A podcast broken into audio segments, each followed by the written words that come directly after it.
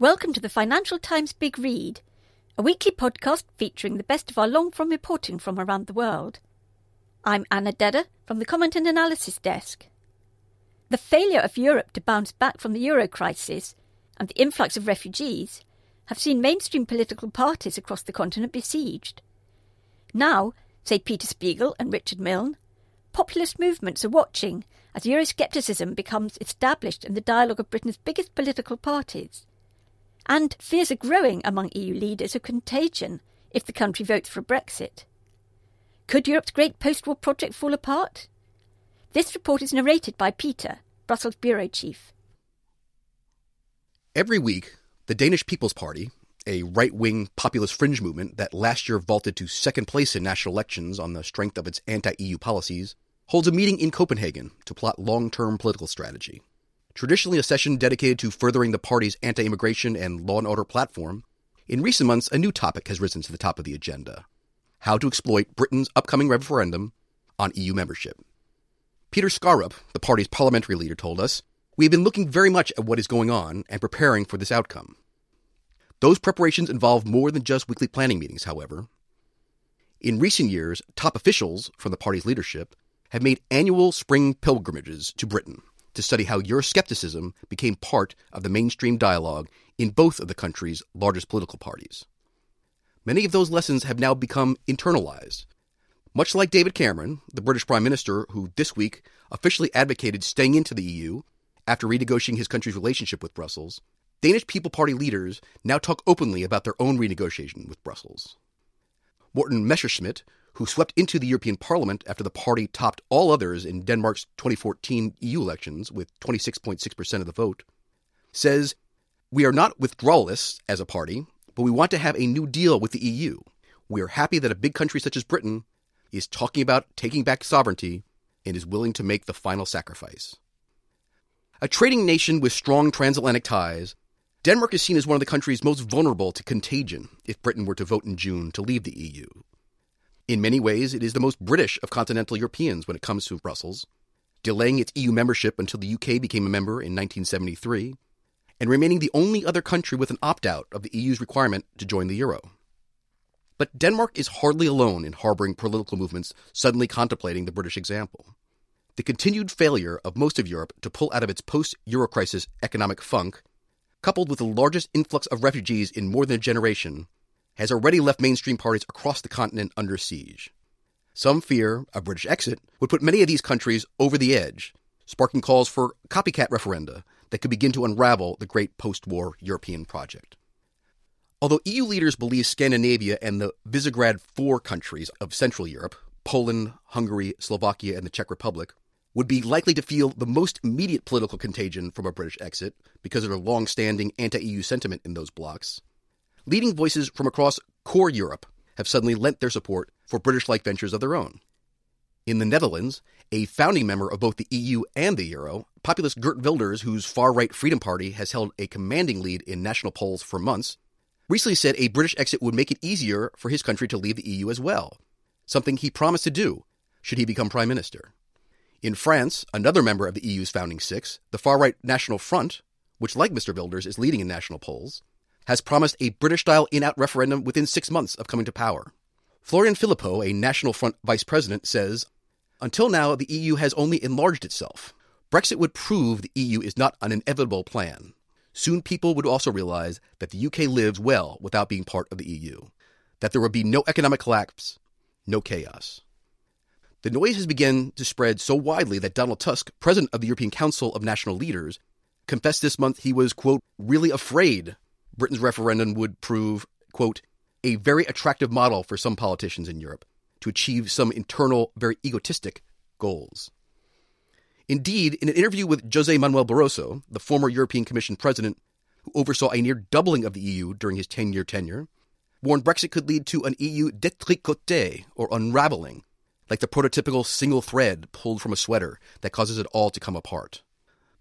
Though the recent Euro and refugee crises have spurred an anti EU backlash, they have also produced an EU that is more integrated than ever before. Agreements were forged on a wide range of new common institutions to shore up its common currency and protect its borders. But that integration is no longer just institutional. The crises have also created a Europe electorate far more cognizant of actions taken outside their own country. Finnish voters were acutely aware that their tax money was bailing out Portugal in the midst of their 2011 national elections, for example, just as Germans are now following the refugee flows in Greece on a daily basis. Aided by social media, that newfound interconnectedness has meant political trends and fads now hop borders with frightening speed. The very idea of national referenda has already proven itself a case in point. In an EU context, plebiscites were once limited to major constitutional issues like treaty changes. Now they are legion. In the 12 months preceding Mr. Cameron's June 23rd referendum, Denmark will have held one on whether to join joint EU policing and home affairs issues. Greece will have held one on the terms of a third Eurozone bailout. And the Netherlands will hold one on whether to approve an EU trade deal with Ukraine. Although Poland, Hungary, and Slovakia have recently become something of an awkward squad on a wide range of EU issues, Many of the union's leaders believe an aping of the British examples in the East is unlikely.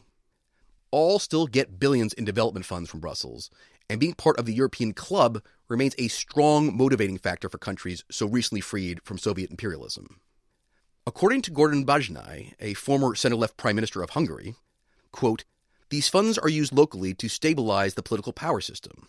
Losing the EU funds would be a disaster for any regime that is trying to perpetuate itself, as they do in Hungary and some other Central and Eastern European countries. But Scandinavia could prove more problematic. Carl Bildt, a former Swedish prime minister, says a protracted divorce negotiation would likely throw out an endless number of British backed ideas for recreating a separate northern trading bloc akin to the system that existed before the UK or the Nordics joined the EU, something that could become attractive to Denmark or Sweden. Mr. Bildt says, quote, in theory, you could see Europe splitting along the lines of what was there in the late 1950s. I don't think that would happen, but you might have tendencies in that direction. A further unraveling once Britain left is hardly inevitable. Mr. Barroso suggests that a Franco German led group of core countries would probably announce an immediate new initiative for deeper integration as a way to signal to the rest of the world and to wavering EU countries that Britain was an outlier and those remaining were committed to pulling together at an even faster pace. A similar strategy was quietly discussed by senior leaders during last year's Greek crisis as a way to fend off market vigilantism in the wake of a possible Grexit. But Mr. Bildt notes that rising anti immigrant sentiment in France, Germany, and the Netherlands means the, quote, core Europe is not as stable as it used to be in the old days, a view shared by some in the core itself. Hubert Védrine, a former French foreign minister, says, quote, I am a firm believer in the EU, but I think that the elite's traditional sermons no longer work. They even infuriate people and are counterproductive. Mr. Barroso says he cannot rule out the chance of both things happening simultaneously. Some moving towards closer integration, while a handful of threads on the periphery get pulled out of the sweater entirely. He says, quote, The leaders of the core countries may be willing to show to the world, we are going ahead. Indeed, we are going to reinforce our steps. Without Britain, now we can do more, so let's go for that. At the same time, there will be populist, xenophobic movements that will say we should have a referendum in our own country. Like many northern EU countries, Denmark's choice within Europe has long been what Nikolai Wammen, a former defense minister, terms taking the boat to England or the bridge to Germany. In the immediate post war years, picking between the two emerging EU powers seemed no choice at all. Britain was not only the war's victor, but in the ensuing decades was seen as a counterweight to the growing West German economic power on the continent. In 1963, Copenhagen was given the chance to join the EU without the UK, but decided to wait for London. But as Britain has gradually disengaged from Europe and Germany's economic and increasing foreign policy might came to dominate inside the EU, Copenhagen has chosen to forge closer ties with Berlin, not least because of the country's overwhelming economic importance for Denmark. Much of Europe has remained uneasy with Germany's mounting power, however, and that resentment has manifested itself inside Denmark during the refugee crisis, where many blame Chancellor Angela Merkel for exacerbating the influx by inviting migrants into Europe. Lykke Friis deputy rector of the University of Copenhagen and a former government minister, said, It's far more toxic now to say you support Merkel over Cameron. Most officials in Copenhagen expect a vote in favor of a Brexit would lead the Danish government to commit itself decisively to the EU, particularly if, as Mr. Barroso expects, a German led core Europe attempts to redouble integration efforts. The bigger question is whether the public would do the same. Recent history paints a cautionary tale.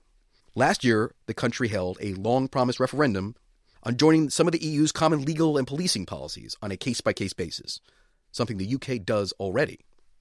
Despite all the country's established parties, including the current governing Liberals and its predecessor Social Democrats, firmly backing opt in for those policies, the Eurosceptics won the day, 53 47. Mr. Wammen says, quote, the Danish experience is very clear that you can have a referendum where a huge majority in the parliament advocates yes, and the Danes say no. Kristian Jensen, the Danish foreign minister, says convincing voters to keep on the pro EU path would be even harder without Britain inside the club, particularly since many Danes see the UK as a critical ally on free trade and common market issues, as well as some of the restrictions on welfare payments to migrant workers Mr. Cameron was able to win as part of his renegotiation.